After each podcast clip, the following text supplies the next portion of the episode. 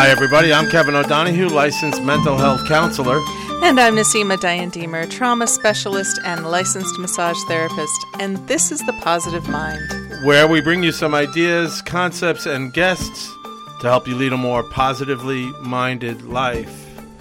And welcome back. You liked our show so much last week, we thought we would follow it up with grief number two. Last week we had our show Grief One and this will be grief number two. So thank you for your feedback. Uh, your feedback always comes to us on tffpp.org, and we got a number of responses to last week's show, particularly the phrase "a grief shared is a grief halved." Right? That's kind of iambic in a way. Iambic pentameter. Remember that in high school? Iambic. So it's kind of memorable, right? When we share a grief, it does kind of get halved. And so much of the last year has been lived in private that we haven't really been able to share our grief. So we thought we would follow up last week's show with another show, yes, on grief. Many of you liked our technique of sharing that technique, Niseema. Like, how do how do I grieve when I don't even know that I have grief, or I do know that I have it, but I can't get it out. I can't get access to it. So we did a little demonstration. Maybe we'll do a little bit more of that today. A demonstration. You can always get that um, on our podcast, the Positive Mind podcast, uh, last week's show on grief, which will show you a demonstration. How do I access my grief? But you know, Nassim, I had a question for today's show. If crying weren't so embarrassing, would you cry more often? Do you think you would cry more often? Do you feel like there's a tear in there, that you have tears in there that you can't get to? And when you can even get to them, and they might almost be there, that you don't get to them because you've been taught that crying is for kids. And, you know, you would be embarrassed I don't know. When I see somebody crying, I just, I think it's the, one of the best things in the world. What do you think?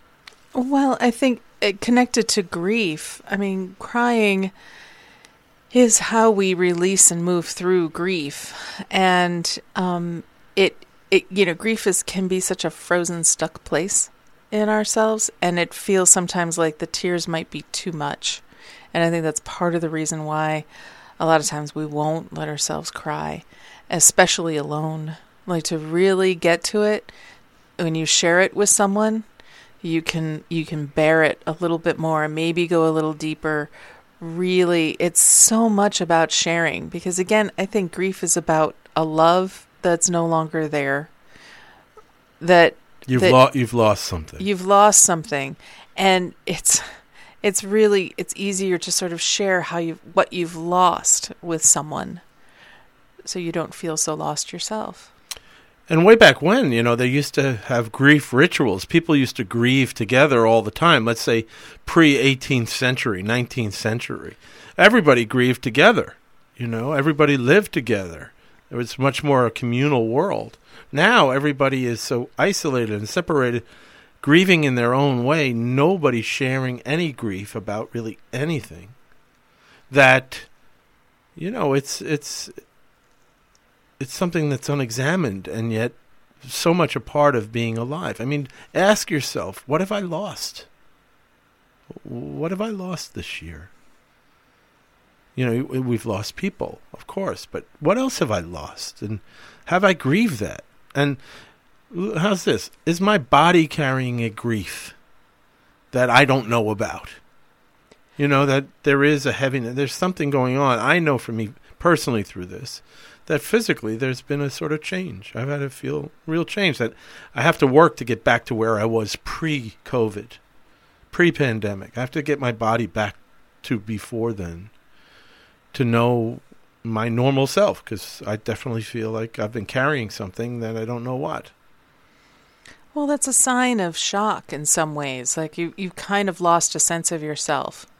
And I think there has been a collective shock through our country and through the world in trying to deal with this. And um, and so when we come together, we can start to sort of melt that shock. When we, you know, as we start to come out of our, you know, self imposed now, probably isolation, um, as we start to come back into groups, some of that, some of those tears may come, some of that remembrance of time lost. And, you know, rituals and, and things that you were planning on all last year. I mean, even you said, I can't believe it's been a year since we aired that show that played last week. It's been over a year. And it's like, where did the year go? There's kind of a disorientation of time because so much happened last year. So much. It just seemed to keep coming and coming. And that's what can take us into sort of, you know, complicated grief, shock, grief Yeah. so before last week's show, we aired two shows on anhedonia and alexithymia, and dysthymia actually. So these thymia meaning emotions, but alexithymia not having words for emotions, and anhedonia not having pleasure, not knowing, not experiencing pleasure. So all of this is going to change now that we're coming back. And I suspect, Niseema, people are going to experience the grief once they experience their emotions again. They're going to have anger. Sad, there's going to be a much wider spectrum of emotions as things open up, and then all of a sudden, somebody's going to get slammed with grief. You're going to oh, I who is not here that would have been with us last year. You know, or I'm feeling laughter. I'm laughing for the first time, like with other people for a year. There's going to be an edge of grief at the edge of that, at the edge of the laughter. Right. And don't be surprised. We're telling our audience, you know, let this come. And, you know, are you embarrassed? Would you be cutting off your tears and grief just because of embarrassment? What a terrible, terrible thing. And we have an opportunity here to come together in our collective grief. And it, we're, this show is airing on Memorial Day. You know, it's Memorial Day, and this was this is a day when our country, you know, does come together in a collective grief for the loss of veterans in all wars. Yeah. And it was originated from Decoration Day, which came from the Civil War, when North and South came together in 1868 and grieved the loss. See, see I, I think it should be called Decoration Day again rather than Memorial Day because decoration is is an act. You're doing something. And Memorial Day is like you can be by yourself and honoring the the war dead. You know, was fine, but you know it doesn't. And many people I know, you know, it's just as another day. They're not. Oh, it's a parade. It's or... a par- you know there are things, but you know many people don't feel about it. But if you're doing something like decorating, like you're you you're going to go to the gravesite, you're going to do something today, that will bring it up more. Yeah. So what do we do about wanting to bring grief up more? I know I've lost something or someone, um, and I want to honor that, but I don't know how to get at it. What do we do? Well, last week we, we recommended you make a song playlist, right? A song playlist, right? We all have our favorite sad songs. I thought today we would play for you uh, the song we mentioned last week. Because to me, this brings the tears. I've had moments where this music has brought the tears, and tears of grief, tears of just sadness, um, tears of pain.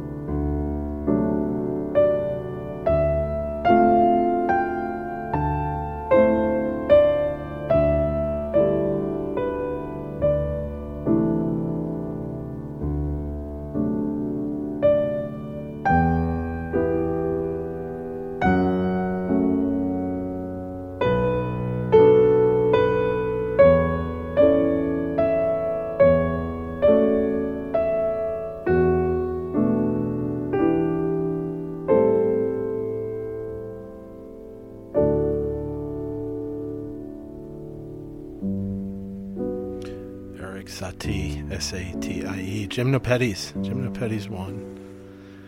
You know, so um, that gets to me.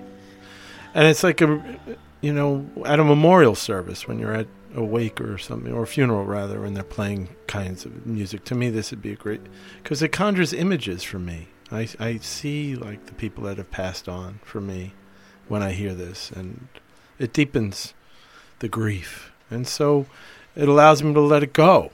That's one of the things about letting grief go. You know, it's important to let it go. I, um, there's, you know, th- there's actually this old ritual where they would hire women to help you cry at a wake. You know, um, it's not meant to, you know, stop your life totally. It makes sense to stop it a little bit, but you know, so so music is a great way to help you grieve. It is, and there's something about grief and mourning calls you to slow down. You know, and this song helps you slow down. Mm. In grief and in sort of being with the grief process, time stops. And I feel like we experienced the stop of many, many things this year. And in this stop, we still had to keep going on some level. We figured out ways to do that, but something was stopped, stopped, and something was lost. I think it's important, especially a year later, and a lot of religious traditions do this and cultural traditions come back a year after someone's passed to sort of take stock of the year without. The year without that, or the year without my life as normal. You Mhm. know, it's like uh, everybody's life changed on some level in this. And so, um, in everything stopping, now what tends to happen, and especially after grief, grief process, everything just moves really fast. And I feel like right now things are moving very fast in reopening and getting back to life. And I can tell the city is bustling more, people are walking fast again. And it's like it's easy to run over grief and to run over the feelings that may not have been able to be processed anyway. And a lot of the reason why I thought it might be important to do a show a year later is that I participated in a grief circle recently. And I thought it was a really beautiful idea, an easy thing to come together and just talk about. Because everybody in your circle, in your group, in your life may have had different experiences of loss. And important to share So them. tell us about that. I, I'm really curious about that. I, I um, a I- ritual, a ritual. Kind of. It was very loose. We just got together in Central Park. Um, there was no charge. Uh, gathered in two small circles and spent seven minutes each just sort of sharing what happened, what we were there to share and let go of, and just let others hear. Nobody, you know, no crosstalk, no trying to fix anything. If there were tears, there were tears. If there weren't, there weren't. It was just a hearing a way for like I let go of a relation let go of a couple of relationships this year. Right. And it was important for me to share that and then we took a walk and we had flowers or a stone or something and on that walk at some point you could just leave that a sort of symbol of that thing that you lost. Mm. And it was kind of like this process of, you know, crossing over a threshold of leaving it behind. Yeah. And just making it a little more visible. And that can bring up more like just another layer because I've always experienced grief in layers. Yes. There are layers of grief and and they go deeper and deeper the further away from the incident mm-hmm. or the loss you get Right. yet they're still there. And they can show up in the strangest places. Like now, as you're getting back to work, or you're going back to the, you know, the bar you loved, or getting together maybe with your church group for the first time, or your community group. There's going to be a layer of grief in sort of seeing them again. Okay. Yeah, or seeing that place again, or maybe even remembering that, you know, I walked by this place the day before I left, you know, for good. Right. Yeah. So that's that's just some of I'm just trying to name some of what people might be feeling or or may have felt but ran over. Right. It's important Right. to go back and get these Yes. places again and feel them because if you don't they build up into anxiety and depression. And Yes, yes. you know it's like we might not know it. It's like there's we've been in like a psychic numb space. When you hear Right. numbers and Right. numbers and numbers of people dying it's hard to imagine. It's hard to fathom. It's hard to connect to. And now we've come from that numb state to a busy state. So classic. Classic american so we want culture. to tell the audience that they should be aware of the potential to feel grief. That okay, if you've been numb for six months or a year or however long, that now things might get activated and there might be something called grief visiting itself on you. I like the idea of grief as a visitation. I mean, for me, I, it, it's just such an obviously physical thing, Niseema, that I feel. I know when I'm in a state of grief because I know that physical feeling of that. But um, for many, it just might be a total surprise. But it's really a kind of visitation. It comes to you, it sneaks up on you. And we're saying that because you're going to be open to many more emotions, that grief might be one of them. And we want to we want to walk you through an exercise here to help you sort of access the grief. You know, one of the things I have missed, Niseema, as you were talking, was I haven't heard public laughter in in in over a year, right? And you know, walking down the street, hearing people laugh over something. Have you heard any laughter in the last year? I have because I've been around the parks, and I think people in parks are just happier and they're Even with these masks on, more. though, I mean, I Yeah, think it, some- it well, they're able to have so much sound. They're able to take the masks off in the park. Yeah. well, know. now they are, but Yeah. uh, you know, all through this year. Yeah. So anyway, I was just thinking all the things that haven't heard in a year, and now I'm going to hear some public laughter, and like, wow, that's going to kick off something in me. And you may have felt restrained in laughing at this time. You know, course, like it's such a heavy time, we shouldn't be happy. Right. And that can be a complexity of grief and the grieving process. I mean, in going through like a like an Irish wake, there was a mix of laughter and tears. You know, there's a lot of joking, but there's also some sadness. And like it can feel a little bit odd uh-huh. to be happy at a sad time. Yes, as an Irishman, I would say not a lot of tears because we have trouble with that, but a lot of solemnity for sure, and reverence, tears. a, reverence and honor, of course. Yeah. Uh, but anyway, Yeah. that's just maybe my family, my side of things. But it's something Uh, you might look into for yourself. Like, what is your sort of cultural heritage ritual around grief and death and dying? Right. And um, and those can be things you can rest on and use to support you through this. and to consider doing a ritual. You know, I thought uh, of a friend who passed through COVID and having the the mass card with his picture on it. You know, to use that and do a public ritual with other friends because we couldn't do it in public when he died. You know, in in uh, in May last year mm-hmm. that we weren't allowed to come together, and now with this picture and maybe some music or something to kick off and to have seven minutes to honor somebody to even just to honor them. So so much got kicked off in me when you said in this circle everybody had seven minutes to, to i mean i got a year older. I lost a year of my life Yeah, i'm mourning that you know I know. mean, I'd like to come back I'm more not, and more. I'm not happy about that I'd like to come back for more visits to that because we just kind of scratched the surface. The first mm-hmm. meeting, don't really know each mm-hmm. other. right and I think we'll probably meet monthly and keep exploring. okay But okay. it's it's something that's really recommended. You know, with with one person or five or ten, to just make space for talking about this. And do you feel your grief has been halved because you shared your grief? Like I said that, you know, in the old days, people did this kind of thing. They mourned together. The community came together and mourned as a group. And that we don't do that anymore. And um, grieving alone is like grieving for a lifetime. You're ne- you know, you're always going to have that grief, but when you share it and do it with people, it somehow finishes itself. It does. I think it helped me clarify what it was because, you know, grief and emotional shock, which is what can also be at play here, like you're emotionally shocked by all of it, by what happened. Um, you can um, just get some clarity. Uh, the brain can feel so foggy and so mushy, and so you know, and you don't feel yourself, and then you start hearing yourself talk about your experience, and I started I started to feel myself again. I started to feel my voice again, mm.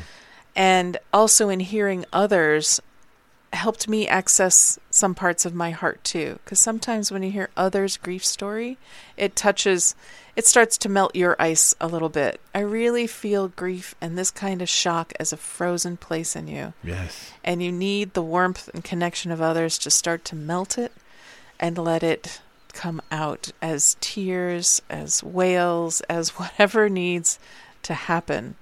And I appreciate cultures that sort of allow the wailing because it really keeps that's what you were talking about this tradition this you know Irish tradition called keening where they just sort of inspire you to cry. Yes yes so there it is okay sharing your grief and the courage to cry uh, in a in a group like that of strangers uh, can help others cry. So it's so connecting. It's right. vulnerability. It's saying I'm human. This is my human experience, and every human can relate to that. So I'm trying to think what is makes it so terrible for people to cry together or cry in front of somebody. I think it, I think it's like the need to fix it. Like everybody wants to jump in and fix it. Imagine somebody crying who you've never seen cry, and you want to help them. I mean, you want to put an end to their tears for them. And actually, the really bigger gift is to just let them have it and really realize I don't need to fix it. They don't want me to fix it. Yeah. They don't want me to. And I think sometimes men get themselves into the position of feeling like they have to be the ones to be strong while someone else is crying. Yeah, sure. And that they really aren't allowed or shouldn't show their tears. Sure, because if you're crying, you're not ready for action to solve problems. That's often the role a man identifies with, unfortunately, and when that's not necessary so much anymore. So it's like a real act of restraint to not go and fix somebody's tears and try and jump in, and a real gift to let them have it. I know it's very difficult. Our training is to interrupt it, you know, stop that at all costs. But maturity and growth is like to interrupt that pattern of what I learned and see what's what's what can I do that's constructive and helpful. And what's constructive and helpful is to let that person cry. Let them have it. And maybe, you know, you can you can feel it yourself. I think that's why we usually try to stop it is that we don't want to feel it ourselves. We're afraid it's going to melt our iceberg a little bit too much yes. and we'll be bawling too. Right. So it's a beautiful thing to do to cry with another, to let them inspire your crying, yeah. but also to keep track that, you know, it's them you're supporting right now mm. and just to feel grounded and feel present and just be with them. And so for those of you who can't access these tears, we recommend this exercise. You right? Maybe when nobody's home, you you're in your bedroom. You go into your own bedroom and you t- turn the lights down. It could be in the afternoon. It could be at night. It could be, you know, whenever. Um, or the house could be full. I'm not saying it has to be with nobody around, but the room you should be alone in your room, and you know you lie on your bed, you know, and you take stock. What am I feeling? My whole body. What am I feeling lying here in the bed? And you take a deep breath and you breathe into your belly, and then you take another deep breath and breathe into your belly and take note. What am I feeling? What's my body feeling? Am I feeling a heaviness? Am I feeling something blocked? Am I feeling nothing? Am I feeling numb? And slide over, slide over to the edge of the bed and put one leg, one foot on the floor and the other half of your body is staying on the bed. And you open your arms as wide as you can, both sides, one arm to the right, close to the floor, and one arm on the bed, and open your chest as wide as you can open your chest. Open, open, Open.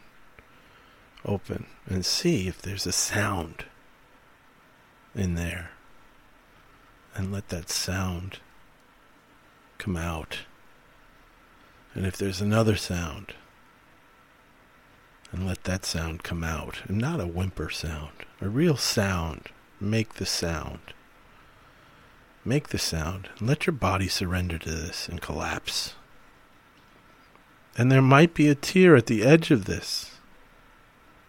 Many, many tears at the edge of this. And taking stock of the whole year.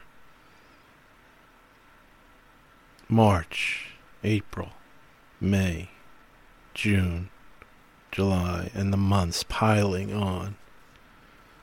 And the changes and the losses that have accumulated month after month.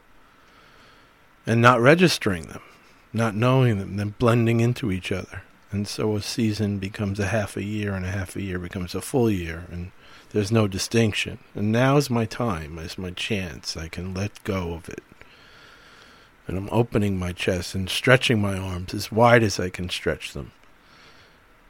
And I'm breathing deeply and I'm letting whatever sound is in my torso, in my belly, in my chest, in my throat out. And accentuating it and making it louder and louder. And then see, you know, let the tears come if they are tears. And you can have music there, you know, not music with words to it, just music that can help you. And then this will give you access when somebody else is crying publicly around you, not to need to interrupt them and not not to need to stop them and or to fix them or to protect anybody. Cuz tears never hurt anybody. If anything they help and they might help you. So so somebody wrote us about this exercise that we wrote uh, we mentioned last week when we did grief 1 and how it had helped them so much that you know they had this feeling for the first time first time a grief that they remembered from the 1980s that this opening of my chest made me re- remember the loss of my best friend in 1983 and we thank jeremy for that but you know uh, this exercise is a good one and i recommend it again halfway on the bed halfway off arms open as wide as possible let the sound come up out of your belly, from underneath your belly button, all the way up and out, and exaggerate it. And see what comes. And this is a beautiful exercise because it does kind of open the area of our body where we feel grief the most, which is in the chest, the heart, the lungs, the throat.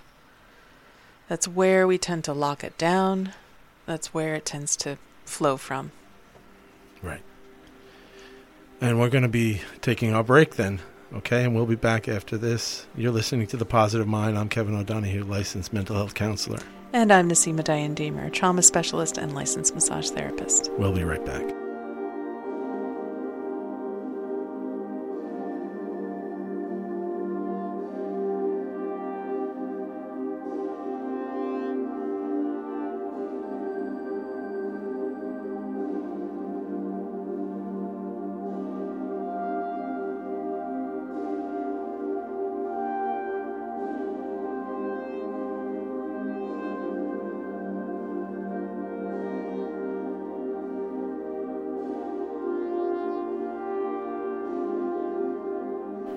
We are back, and you're listening to The Positive Mind. I'm Kevin O'Donohue, licensed mental health counselor. And I'm Niseema Diane Deemer, trauma specialist and licensed massage therapist. Two things I want to read, Niseema. Two things as we do another show here on grief. It's such an important topic. You know, I think under almost all mental difficulties, emotional difficulties, is grief. I mean, we we still are getting over not being number one in mommy and daddy's eyes.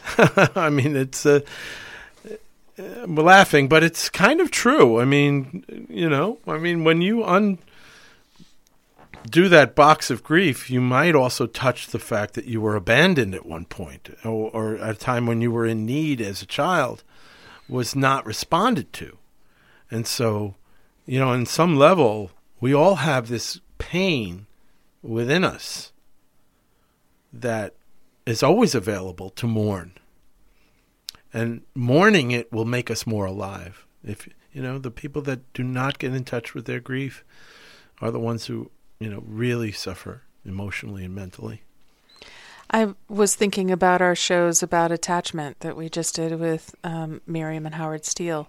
That, you know, children who run to mommy, but mommy's not available, ha- suffer like multiple sort of emotional shocks and griefs. And I find that as we start to unpack that kind of stuff with my clients, that that's, it's just let it be, grieve it, it's okay it's okay. It makes sense that you feel really sad about that. And we remember that these attachment styles that we developed at the age of three, two, three, four, uh, secure attachment or insecure attachment, are what we recreate in our adult lives. And so if we were insecurely attached, that we will pick a partner that can replicate that insecure attachment or anxiously attached or dismissively attached or avoidantly re- attached. So those shows are really important because these things have a legacy later on, and the only way to to heal them is really to grieve the pain of being insecurely attached. Can you think of that? Was I insecurely attached to my parents, to my mother, growing up? Was she preoccupied all the time? And so, you know, she had her own issues, and so she didn't have time really and I interpreted that as maybe my fault and not really understanding her attachment with her parents and upbringing. Yeah. And to add to that, when that parent dies, it can put you into sort of a complicated grief situation because here you always wanted to feel that attachment and now that person's gone gone and that can make it even even more painful. So yeah, it's so woven into the fabric of what it is to be human. Loss happens all the time. And just to recognize and be with it is a really important part of being a healthy, deep human being. A box of grief. There is a box of grief under my bed. I didn't recognize it at first filled with poems and memories and pictures, filled with turns of corners and losses of ways. It gathers dust and cat hair. It waits like water in glaciers. My grief is there. I know it's there by the feel of it. It's raw. It's love. It's loss. There is a box of grief under my bed. Shall I bring it with me when I go? or leave it for the next person to sift through, seeing only the smiles, the captured memories, not the forgotten, the sullen, the slow. It's here my heart lies with the dust bunnies. There is a box of grief under my bed, holding it all with rivets and lid and clasp. Once in a while I open it to make another deposit. Out comes another, long forgotten one, to greet and bring bring it in, to hold until ready to feel, until time stops, until the glaciers melt and ice is no longer possible, to hold until I'm held with it, to hold until it's time. There is a box of grief under my bed. Niseema Diane Deemer. Yep. Where did that come from? Uh, is that recent? That is recent. It came after that grief circle. It was something I kind of did in preparation for the grief circle. I went to that box that Oh, holds all the pictures Uh-huh. and it holds old stories and poems that I wrote as a young woman, young girl. I had a pretty significant loss of my brother when I was 15, so that brought up lots of old poems about loss. One was a poem that I wrote, you know, it's like the room down the hall. The room down the hall that won't be filled again. Right. You know, the room that will always be in my heart. That's a poem too. You wrote yeah, that. Hmm. that was back in 1985 wow. something I wrote that. And so it's it's been something I've danced with for a long time in my life Right. and in and out of different losses and things and and as I brought this box out You know, I didn't quite know. I, I was like, I was like, you know, what, what, what am I looking for here? What is it? What, which one do I want to sort of process and share in this group? And so when I came home after the group, I saw the box, and it just like kind of came to me this idea, like Mm. I have this box of grief under my bed. Wow. We all have a box of grief, but you put it into words and beautiful, beautiful words. Thank you. really touching. wow. Oof. Ah, I wonder what you know. Every your everybody out there. What's your box of grief hold? What has it got in there? Yeah. It's nice because I, I said earlier in the first half that grief is like a visitation. You know, it's a thing that happens to us, but it could also be inside a box somewhere where I, I've left all my losses, all the losses I felt. And we want to say it's good to grieve the losses. It's good to grieve the passage of time. It's good to grieve uh, all the changes. Because change is a loss, you know. Change leads to yeah. leaving a behind, leaving behind something. And we're talking about this past year leaving so much behind, and um, but it's all about loss, and it's it's important to grieve this. So we hope the exercise before the the break helps. But So there's another way that you can process this. Um, it comes from a book that I read many years ago, but I continue to go back to, called "Women Who Run with the Wolves." oh, I've heard about that book. by Clarissa Pinkola Estés. And uh, chapter 12 has this great, you know, process in there called descansos. And any of our Hispanic listeners might understand this process, but it's it's the way in which we mark the places of death. Like if somebody was riding down a road and was hit by a car on their bike, we put a cross there. Oh, of course. And it's a way to sort of pin it to the earth and help lay it to rest. And it, this is a process she goes through, and, and it's more detailed in that chapter 12. You're hap- welcome to look it up. It's about foregoing, which is what I'm kind of doing when I put things in the box of grief. Sometimes it's not time. It's not the right time. And I say in the poem, you know, it's like, I'll grieve this when time stops. So, in those moments when you can stop or when you've made time for yourself to feel, then I will grieve it, right? So, forego. Another part of it is to forgive, which can be hard because, like, maybe I made a choice in my life where I went one direction instead of another. And maybe I fantasize about taking that other road because this one didn't seem to work out the way I thought. So maybe I can forgive myself for making that choice. And so this these are different things that can be grieved in a lifetime. Okay. And then I the work of forgetting, which is like I believe letting it go from the body, which is part of the crying and the grieving process. And then there's a and you can't forget unless you let it go from your body. Your body a will way. not let you forget it.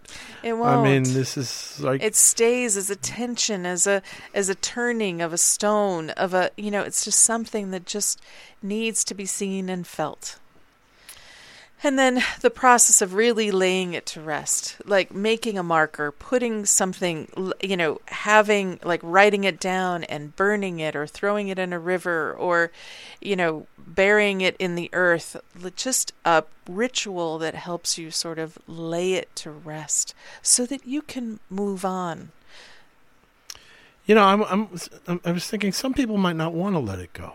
You know, I think in some ways, like, I don't want to say goodbye to, let's say, my dad or my sister or my family or my friend or something. I'm afraid that if I grieve too well, I'm going to lose them forever. They'll be gone. I'll never have access to them. At least with the pain, I have access to them. But what you might get in return if you grieve well is that you get the gratitude for them being in your life.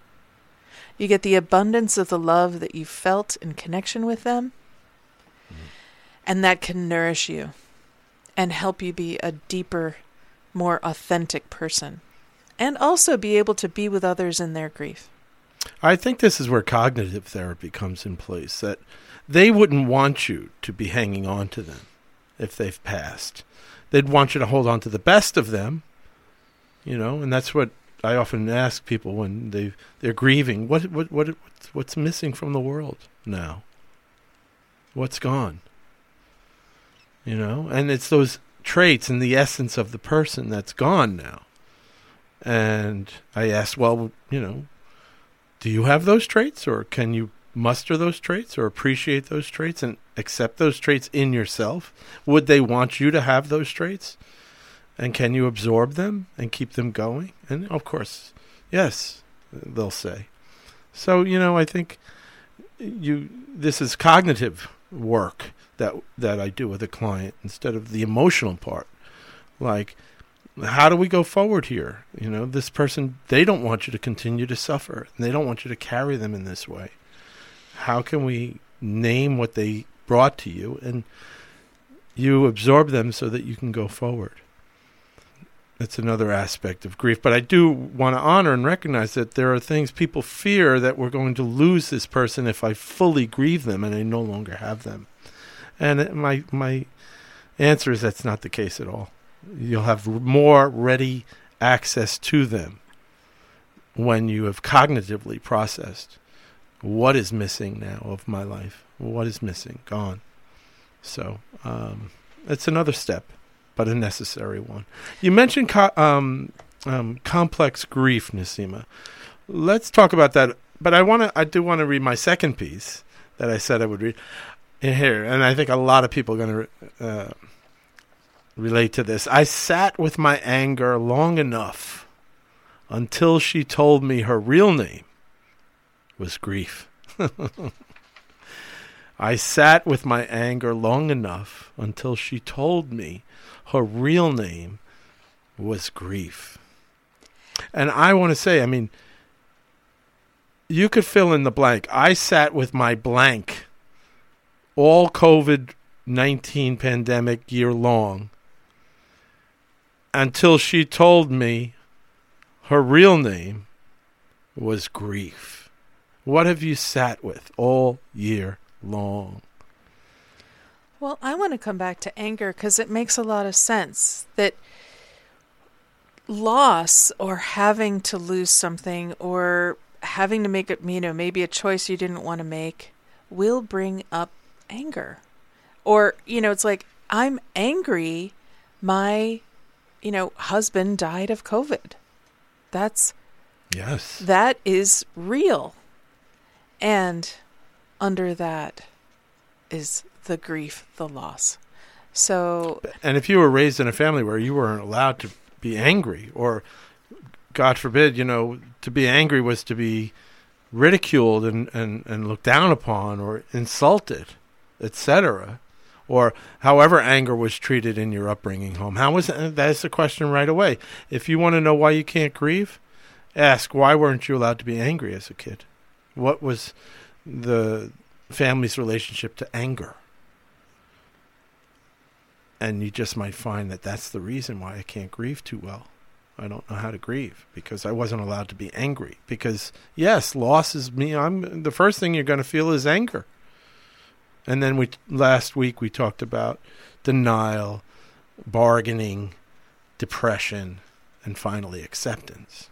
So denial is the first step, and then anger, and then bargaining.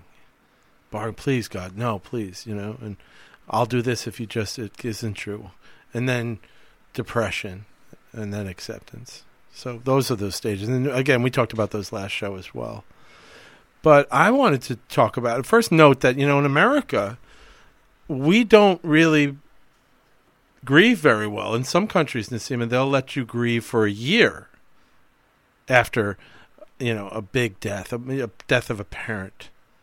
You know, I, I want to acknowledge like getting over the death of a parent can take a lifetime, really. And yet here in America, we, we don't give much time for that.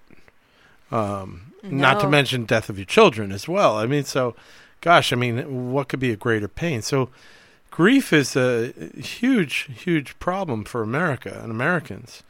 Um, and I wanted to ask you before, you know, we finish phase two, show number two here on grief, that what are the body effects of somebody who has denied their grief? Like we can look at some people and say, "Oh, that person looks so sad that they haven't got access to their grief at all." And we all see people like this, or people that are stooped over from years and years of carrying an emotion that they can't feel or express. And you know, there's something called complicated grief, denied grief, and I'm wondering first how how it shows up in the body, what what it looks like. And what are some things you do in your practice with grief? Well, it looks like a lot of what you said. I mean, there's often um, hunched shoulders, there'll be a lot of back and neck tension. Um, maybe the voice is constrained a bit. Um, in the energy work that I do, grief comes from the throat. Like it's the fifth chakra, it's the expressive chakra, and it's the place where we can let go in order to move again. And so often we lock everything down in the jaw, the neck, the shoulders, kind of try to sort of press down to keep it from coming up. And I think people can have like an all over kind of body ache. Because when grief is really moving through you, it is a full body experience. And when it's not moving through you, just think of all of that energy and emotion that you're trying to keep down that lid on that box has to be clamped really tight to keep it down for a long time. And so it's it's something that can that can be uh, fearful to move into, can be hard to release, and also I find sometimes our client my clients get so identified with this state of being, like not grieving but in kind of shock that it's hard to imagine life without it. it. Is there pride in not grieving? I'm wondering. Like, I hey, you know, I'll let my body show the exam, you know, yeah. show the results, but at least I'm not grieving. You know, I mean, right. I've moved of, on. It's another layer of denial. Right. I mean, course, denial makes its case all the time. you know, it's like I'm fine. I'm fine. I've gotten over that. I don't need to go back there. Um, it's something that you know. I think especially if you suffered grief or losses as a young child, especially of, of a parent or a close friend or a sibling, right. that that can be particularly difficult to move into because that's held in the child's state, you know, and right. and that child was so overwhelmed, not really knowing how to manage their grief, and if it wasn't well managed in the family, they, you know, it's it's a that makes it kind of complicated. Right. And wherever there's great pride, there's always been great suffering. You know, I think mm-hmm pride is the consequence of suffering. That those who don't suffer don't really need their pride. But the people who have tremendous pride um, are so proud of enduring the suffering that I've endured. Right. And I did want to say a little something about the Enneagram. You know, Niseema, these are nine ways of denying grief in a way, right?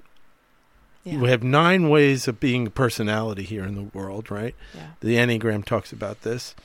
And, you know, the the giver, the person who's always helping, you know, has denied that they're they're of any value, you know, and they they have tremendous pride in being servants to everybody. And and the the achiever is so proud of his accomplishments, you know, um, and their success in the world and the cars that they drive and all the, status symbols.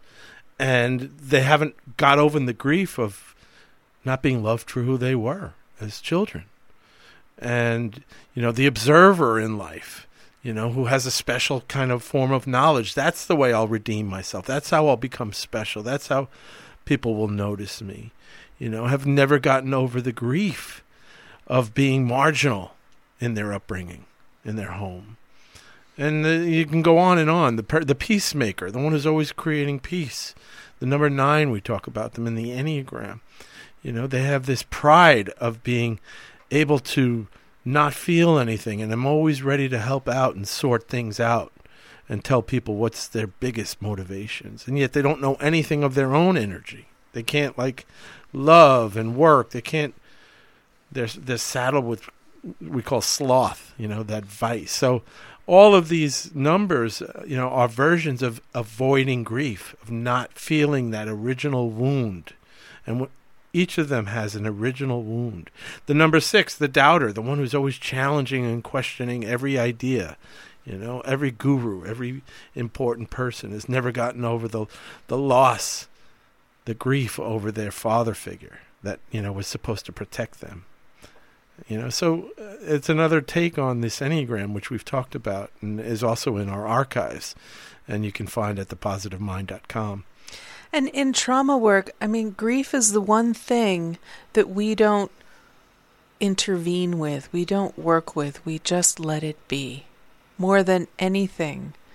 Once it's there in the room and it's showing itself, we just let it move. We let it do its thing. We let the tears come. We encourage the the client to just be with it and I'm going to be here with you with it. So you're, but I mean, that's your job is to encourage it. Okay, when it shows up, yes, to be with it, but you're encouraging. I know in my work, in my therapy practice, I'm always, you know, shifting around to try and help the client feel the feeling that they're not allowing themselves to feel. And and when it does show up, I finally, you know, lean back in my chair and let it be there, so that- that when they look up from Exactly. their position of pain, pain and expression, they see somebody who's with them. Right. Right. And grief can sometimes come from recognizing that you've been a certain way your whole life that you didn't have to be. Gosh, what a grief. Imagine that. Let's pause and maybe end our show with this. You know? It's like What in a grief. way in a way you, you did have to be it because there was no other way you knew at the time.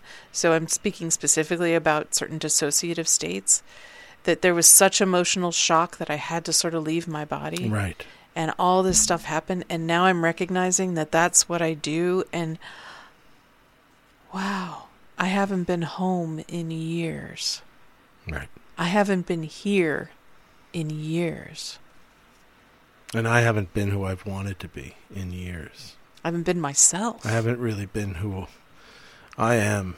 I really am. Um, in in years, and for whatever the reasons are, and so we invite you to come home. Invite you to feel your grief. We're hoping these shows, last week and this week's show, has helped you, um, because you know you're important.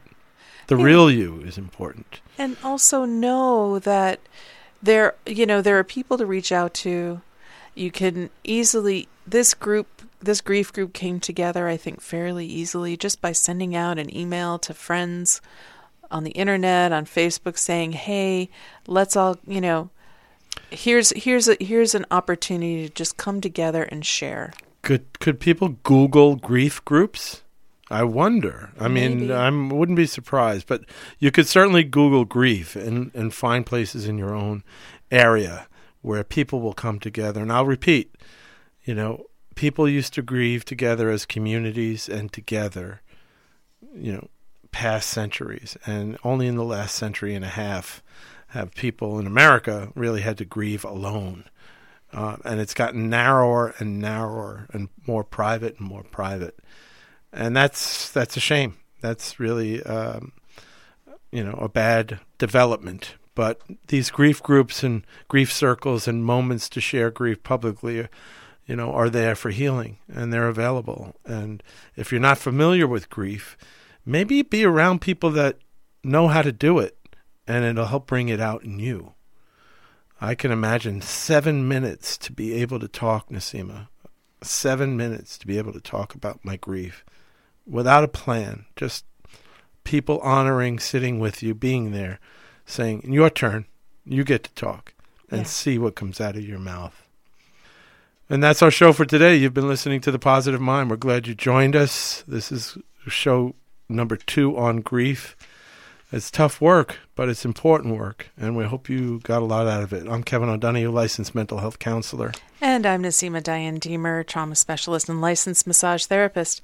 And we would like to thank our affiliates WBDY, WRWK, KAOS, KFOI, KPEJ, KXCR, KYGT, Global Community Radio, The Detour, and you can also find us on most podcast platforms under The Positive Mind.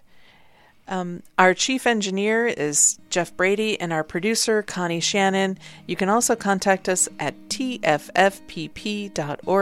with questions, comments, or suggestions for the show. That's tffpp.org. See you next week, folks. Bye bye for now.